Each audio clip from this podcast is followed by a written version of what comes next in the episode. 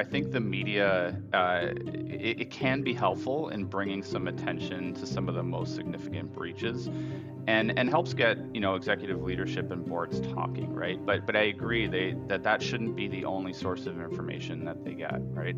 Ultimately, CISOs need to be present at the executive uh, leadership level um, to educate company leadership on threats that, that impact their, their organizations. Today, the imperative and focus is, is much more around hmm, the board's worried about, you know, I don't want this stuff to happen to me. Do I have the right team in place, right? So th- that's what they're concerned about because no board wants to be the victim of attack and have their, their entire enterprise you know being redirected and focused and diverted away from regular business and, and, and everyday work to go and deal with a, a major problem or disaster.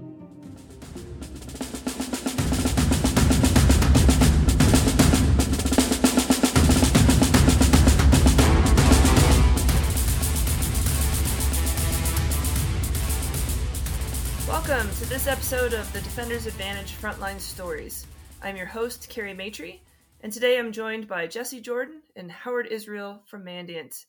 Now, today we're going to be talking about the role of executives within cybersecurity. So, not just your CISO level executive, but also your your CIOs, your CEOs, and even boards. Um, it's an interesting topic that I don't think we touch on very much, you know, in the security space. We don't talk about it enough. So, to get us started, Jesse, why don't you, you know, give us give our audience, our listeners, a quick introduction to yourself. Thanks, Kerry. Um, my name is Jesse Jordan. I am a managing consultant with Mandiant, focused on strategic services and helping our clients assess and transform their cybersecurity programs. Um, I've been at Mandiant for about five years, and I have 20 years of experience in cybersecurity. Started like many of us do in, in more of a help desk role, moving up to system administrator, and then kind of more into the cybersecurity space. Um, I have had and, and, held various leadership roles in both the reinsurance and pension industries, uh, developing cybersecurity programs, leading cybersecurity teams, and um, essentially moving programs forward. Um, Howard, I'll pass it over to you. Thank you that, for that, Jess. Um, so my background is I have two degrees in computer science. My work experience includes National Security Agency, AT&T Bell Labs, 10 years in financial services, uh, some time in healthcare, a lot of time in telecom. I published multiple papers in cybersecurity. I have a total of 41 years experience, all in cybersecurity, and I have currently led the virtual CISO practice at Mandiant for the past five years. So I, I, feel like I am in good company to have the right people in the room to have this conversation today. So thank you, thank you both for joining me. Now, you know, let's let's think 15 years ago you know, cybersecurity was just a little blip on the radar. It was a tiny piece of an IT budget someplace. It was not top of mind for organizations. Obviously, that's changed. So, Jesse, you know, you said you've been in the industry 20 years or so. What, eh, how have you seen that evolve? Like, what happened to make it a board level conversation? Yeah, great question. I, I think you know what's really happened is the increase in disruptive attacks, um, particularly with ransomware causing you know significant business downtime, as well as as extortion, um, forcing executives and boards to make difficult decisions that 15 years ago they might not have had to make. Um, I think that together with the increased media attention has really raised the eyebrow of executive leadership and boards across all industries and is really making us think about um, you know how we need to address this problem head on. Uh, you know, boards are, are, now being called on to to make ransom and extortion payment decisions, right? Um, you know, pay no pay, uh, negotiate or don't negotiate. These are board level decisions. Um, more board level involvement in, in crisis communications, particularly to to suppliers uh, with supply chain attacks, to shareholders, uh, the regulatory environment has has changed quite a bit, right? So privacy and regulatory reporting obligations have increased. Uh, boards have to become more aware of these and and how they impact their organizations. Um, I would also say that you know at the executive level, we've also seen a, a large increase in executive level tabletop exercises, um, which really help kind of test a lot of this response knowledge to how we will address a, a cybersecurity breach. Um, including sector wide, you know, where there's a breach of, of one organization that may have a downward effect to many organizations. Um, something we've seen quite a bit, but I would, I would, you know, to sum it up, I would say that the, you know, it's it's really the increase of disruptive attacks that is bringing a lot of attention to this issue.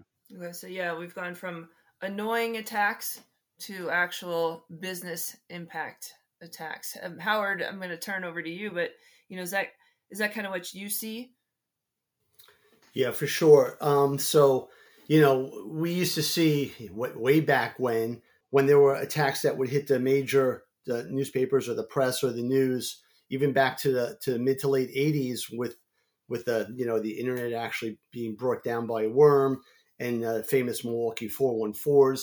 That would get the attention of the boards, and they would, you know, the CEO, and they would write a note to the head of IT or the security guy and say, "Can this happen to us?" You know, and they get all concerned about it until that faded away and it all disappeared. But I think today the imperative and focus is is much more around hmm the board's worried about you know i don't want this stuff to happen to me do i have the right team in place right so th- that's what they're concerned about because no board wants to be the victim of attack and have their their entire enterprise you know being redirected and focused and diverted away from regular business and and, and everyday work to go and deal with a, a major problem or disaster okay?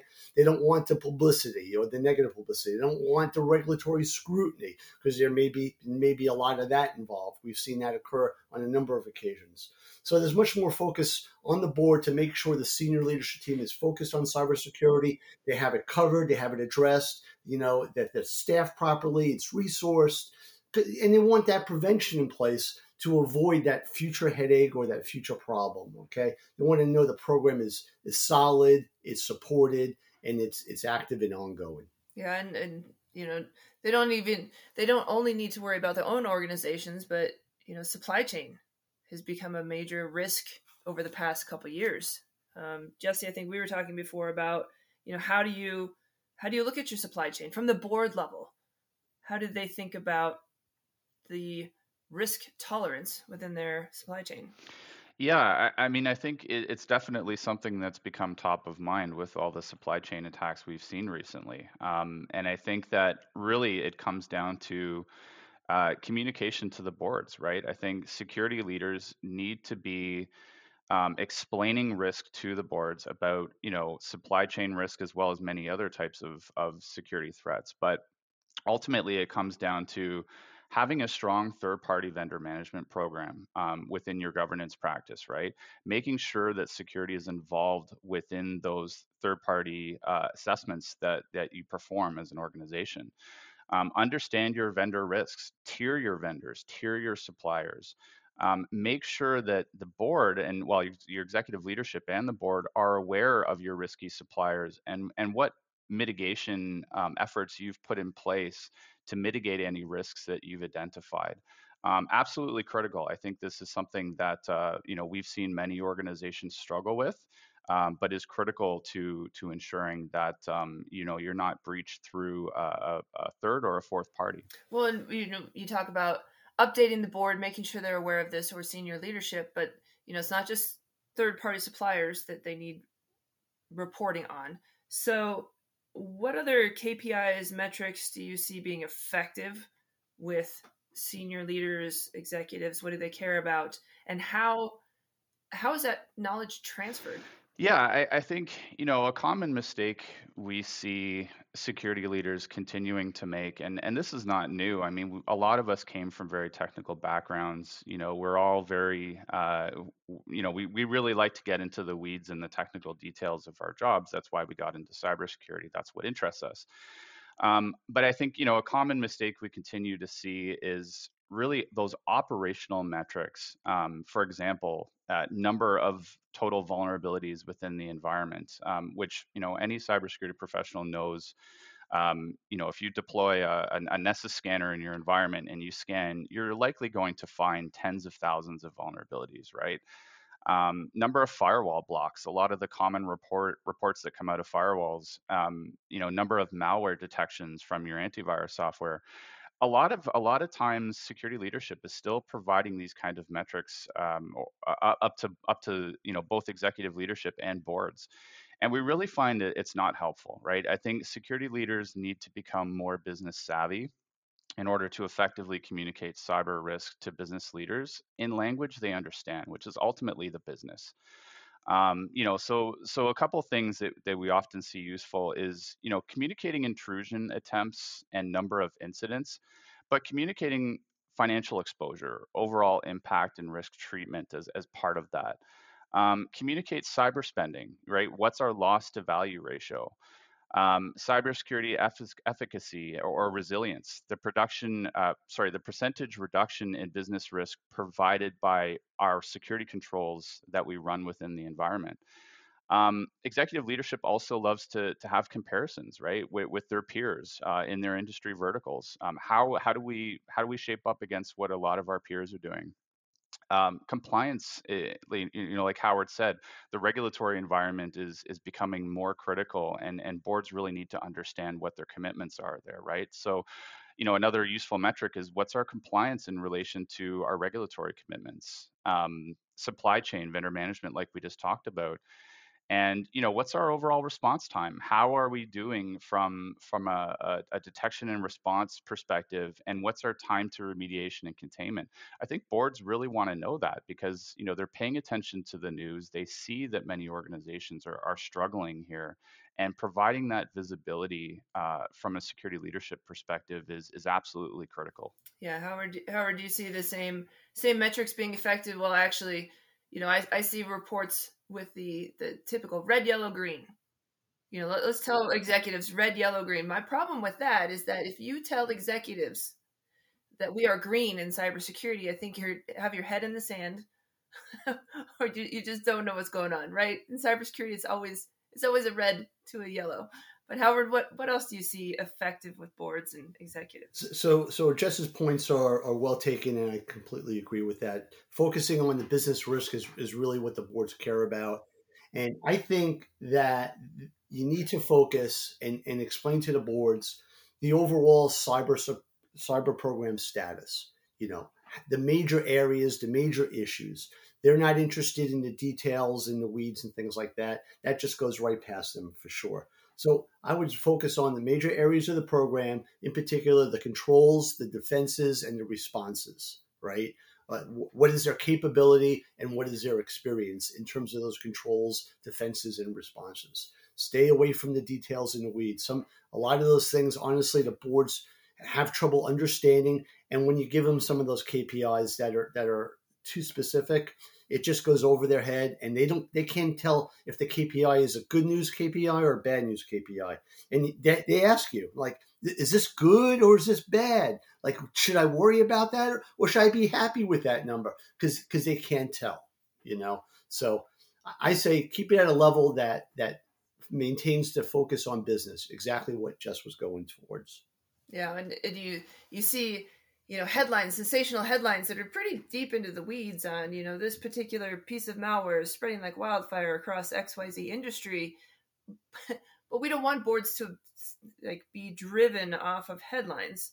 So jesse what sorts of what level of information do boards and executives need to know about the threats yeah, I mean, you bring up a very interesting point, right? I, I think the media uh, it, it can be helpful in bringing some attention to some of the most significant breaches, and and helps get you know executive leadership and boards talking, right? But but I agree they that that shouldn't be the only source of information that they get, right? Ultimately, CISOs need to be present at the executive uh, leadership level um, to educate company leadership on threats that that impact their their organizations and business operations, um, as well as brand or finances. Um, you know, not all companies are, are made equal or face the same threats. Threats can vary based on industry verticals, regional considerations, uh, the types of data you have, the types of environments you have. Um, you know, some of the some of the things that I, I think we've seen be very useful is, is again getting security leadership in front of the boards and getting them educated on on some basic things, right? So so some of the terminology that they're going to hear about in the media. uh, you know, APT, what's an APT, what's a fin actor, what's an UNC actor. These are things that you know not everyone is aware of, and I think it's important to to get some of that basic terminology identified and, and help them understand what it means. Um, you know, global medium dwell time is something we hear about quite a bit. Um, you know, the, the amount of time that attackers are spending within environments before they're detected, I think is very relevant. Uh, the types of attackers, uh, you know, it really helps set the stage. Um, you know, country specific threat intelligence uh, and the threat landscape, I think, is very important to communicate to, eh, at a broader level, you know, so they, they understand kind of what they're dealing with uh, within their regions. Um, get ahead of the news with some relevant examples, right? I think it really resonates when you bring up um, some things that they've recently heard about or read about um, when you're doing these threat briefs. Um, you know, we we've heard a lot about the Russian-Ukraine crisis, uh, a lot of geo, geopolitical concerns around that. I think it's always good to bring up relevant examples to get the thought process going, um, but ultimately always tying it back to the organization and and you know your particular threat profile um, is is important. Yeah, and all of this is, sounds great and easy for experienced CISOs, right? Um, you know, we've been in the industry a long time, so it's we understand these things a lot more, but there's a lot of CISOs that are new to the role. So Howard, I'm gonna shift to you. You know, we've been talking about executives and, and boards, but but CISOs, they're they're not always 10 year uh, 10 years in the job. They're not always 15 years in the job. So how do these new CISOs work in this environment? So it, it's it's complex. It's not easy. There's a lot of moving parts. Absolutely, for sure. So whether it's a new CISO or an organization that doesn't have a CISO, but maybe just a security manager or, or security lead or something like that, you know, they need to rely upon their existing team, their IT team, and some of the people in the businesses to support them. It has to be part of security has to be part of a lot of people's jobs. You know, it has to be a significant uh, a KPI within their goals and objectives for sure, uh, because it takes the whole team.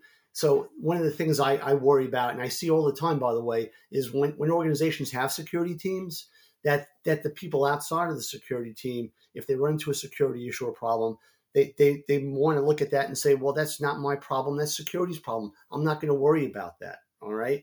And that's not the case at all, whether they have a security team or whether they don't. Security is actually everyone's responsibility uh, even if it's just notification or reporting of a potential or possible issue, you know, that awareness is very important. But really, anybody, they, they all the security teams require support of their other entire organization, the IT team in particular, but in particular also HR and legal and, and, and customer support. You know, there's there's so many aspects and so much so many things that are going on inside the business that no small team or even large team can actually deal with. They do require people who are on the front lines to assist and help out in many areas that are going to come up. So it's not enough just to manage the firewalls or manage the SIEM. They need the support of the entire team across the board. That's critical to success for sure. Well, and you run a team, or you you work on a team of you know virtual CISOs, so you are in these environments where these organizations are lacking that um, CISO experience or maybe a CISO at all. So, what sorts of things do you see organizations needing from your team? What, where, where are those gaps? So, the virtual CISO would do anything that the permanent or in, in situ CISO would normally do. That would be managing the security team. That would be handling all the day to day security issues that are popping up and, and someone needs an answer on or decision on something. Um, their responsibility would include progressing the security program, you know, whatever those the program entails, whatever the scope is, whether it's to improve things or replace systems or, or processes or stand up some new infrastructure related to security, that would be their responsibility. They would obviously be responding to any major security issues that occur. Um, they would be interfacing to internal and external organizations with respect to cybersecurity, whether they need support of those internal internal groups or maybe you know messaging them or briefing them on what's going on within the organization. They'd be working with those business partners, you know, to help support the security program. And of course, supporting the sales team with any pre sale customer security questions or issues that are coming up, because oftentimes, you know, those customers want to do their due diligence on the organization and they need help.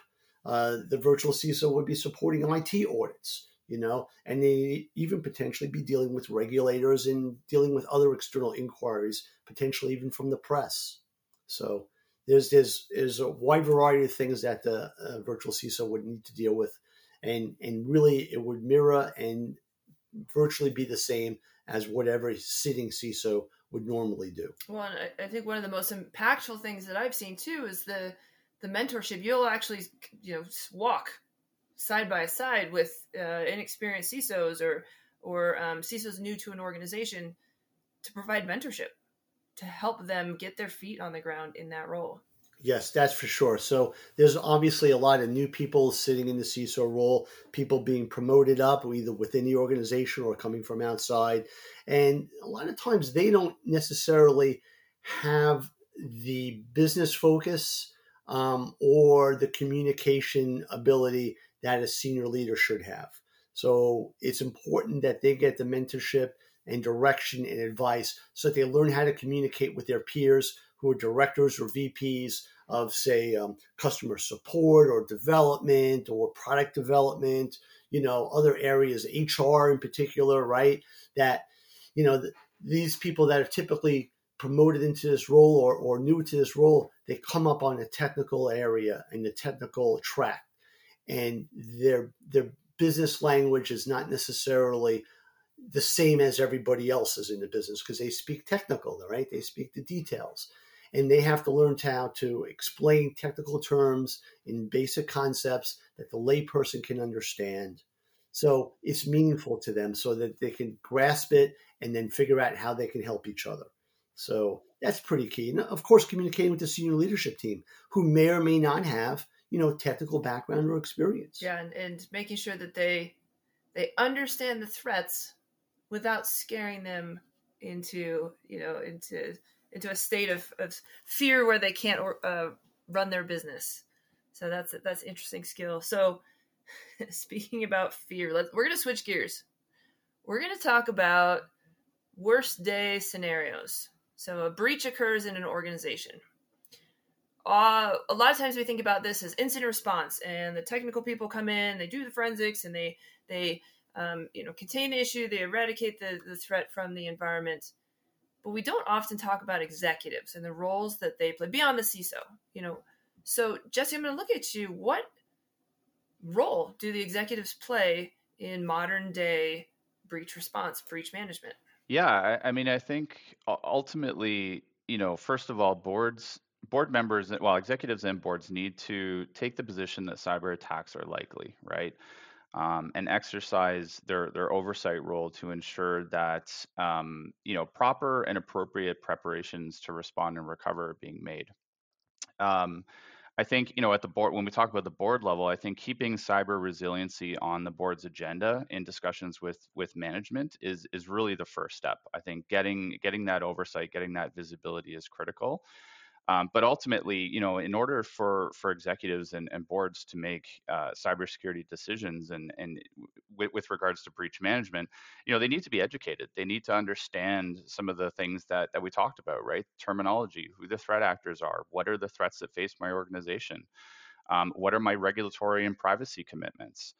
Um, I think that you know that demanding that visibility is absolutely appropriate and and required um, and that really ties into the metrics that we talked about making sure that the metrics and kpis are in place. Um, you know ask your security leadership to to ensure that the decisions that you might be asked to make particularly around ransom and extortion payment decisions um, thresholds, pay, no pay. Uh, you know, do we negotiate? Do we not negotiate?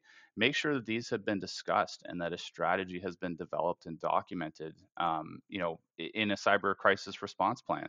So when the, the time does come, there's a clear path forward um, and ultimately, you know, understand in, in which cases the board will be convened during a cyber crisis and what those thresholds are.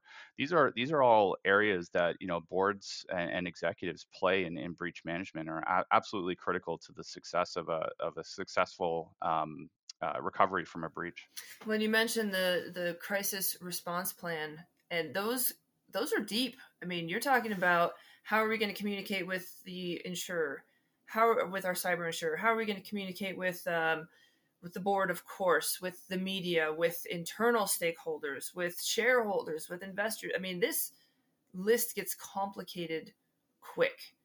So how you know how should organizations approach that big problem? Yeah, I, I, mean, I think ultimately it starts at making sure that you know at the foundational level, let, let's step back a little bit towards the security teams, making sure that you have a documented incident response plan, making sure that you know from a from a from a cyber perspective, we know the the the teams internally the internal business stakeholders, the technical teams, um, everyone that we're going to need to recover the environment and, and contain a, a threat.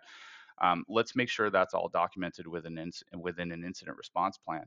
Then let's boil that up to to the executive crisis level, right? To the to the level where we know at a technical capacity we're not going to be making business level decisions around um, you know pay no pay and and and uh, reporting obligations to regulators and things like that those are those are things that need to be ultimately communicated with the appropriate teams and documented in a crisis response plan and i think you know really the first step is again getting that education uh, to the executive leadership ab- about their threat landscape and then starting to have those conversations and you know sometimes the most effective way i see these conversations happening is by you know uh, the the CISO sitting together with uh, you know the executive team either one on one or you know part of a room and just asking them hey you know you obviously hear about cybersecurity risk in the media. You you you read the news. What what concerns you about about cybersecurity and, and our organization? That just that question alone will get the conversation going and will help inform your security program about how you want to structure um, you know your your incident response plan and ultimately your crisis response plan. Yeah and howard do you you have thoughts on those crisis response plans as well that we just yeah. Yeah i've worked on a number of them for clients for sure.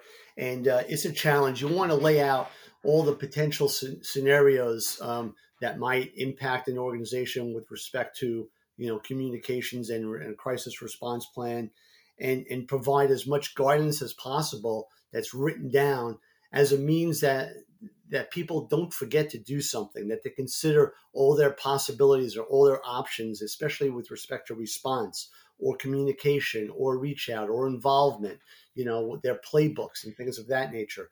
It's critical to have these things documented because if you don't have it documented for sure you know you're just winging it right? The organization is is just responding by the seat of the pants. That's never a good way to respond things will get forgotten, things will not get considered, and considerations that should be should be looked at won't happen um, with, without a documented plan. It's, it's extremely useful. And it, frankly, it provides confidence to the organization that they've got a document, that they've got a plan, that they know how to handle this. And that plan should be used as a basis for, for testing, for tabletop exercises, so that people know understand what the pl- what's in the plan, how to use it, you know, and, and how to take advantage of the information and knowledge that's in it.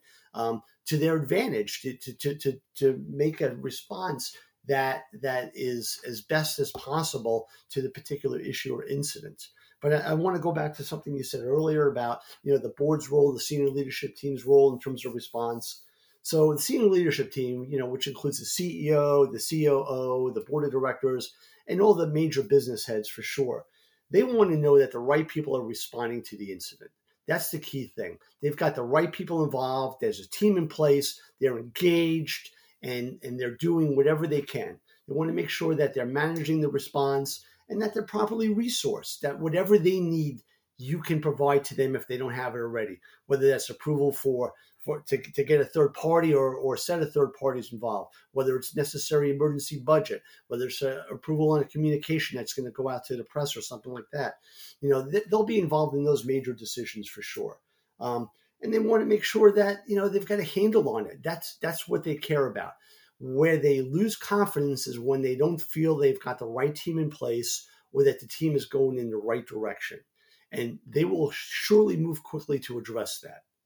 whether it's a change in the in the leader for the response plan in the incident, you know, who's who's dealing with the incident, or bringing in outside resources, whether it's external legal or technical resources for the response, or whatever, just advisement. So, you know, and of course, what Jesse said as well, they'll be involved in major decisions such as, you know, pay, no pay. You know, what is what is the threshold? or, or take a direction in terms of response, in terms of what we're going this way. No, we're changing our mind. We're going in a different area for sure. But having that response plan, you know, documented is so helpful when you're in the throes of things to have something to go back and reference to make sure you're not forgetting anything because people worry about that all the time. Yeah, and, and part of that response plan too is who's going to be on that team? Who's going to help you? It doesn't have to be, you know, okay, see, so we've we've been breached. You need to handle all of these things. So it's important to also document what partners are you bringing in. Who else do you need to put on that team to make sure that you can manage through that crisis. So, all right. Well, last question. We've covered a lot of things today, but um, Howard, I'm going to start with you. What is one thing you would like executives and and boards to know about cybersecurity? So I think the if if I had to pick one thing, it's something that doesn't stop. It's it's never done. It's always a work in progress. You know, the goal is to improve the cybersecurity program and the controls and defenses over time. My view is it's very important to invest now to reduce your likelihood of a successful breach or attack in the future. That's what you always want to be doing, investing now. You don't want to be in the mode of always responding to things. You want to get out of that response mode and get into the prevention mode. So it's it's an ongoing work in progress. It never ends. All right, Jesse. Same to you. What would you like executives and boards to know? One thing, only one thing. Yeah, I, I think it's it's a critical question, and I think ultimately, if I were to pick one thing, I would say boards, executives, and boards really need to be aware that you know recovery from from a large cybersecurity incident can take you know weeks but but anywhere up to months right? There's no quick fix. There is significant business disruption possible and i and, and i think that there's still sometimes a misconception that um, you know if we experience a cybersecurity breach we'll just you know recover our backups and and we'll be good you know business backup and, and operational uh, rarely do we see that actually being the case. Um, you know, threat actors are very advanced. Uh, they, they, they use very uh, complex uh, methodologies to getting access to environments, exfiltrating data, and, and ultimately causing business disruption. Um, so it's very important that you know they understand that this this potentially recovery could could potentially take a, a long time, and to make sure that you have uh, you know good third parties that can ultimately support you through that that recovery process. Awesome. All right. Well, thank you, Jesse. Thank you, Howard, for your time today. To our listeners out there, thank you for joining us, and please join us again for the next episode of the Defender's Advantage Frontline Stories. Thank you.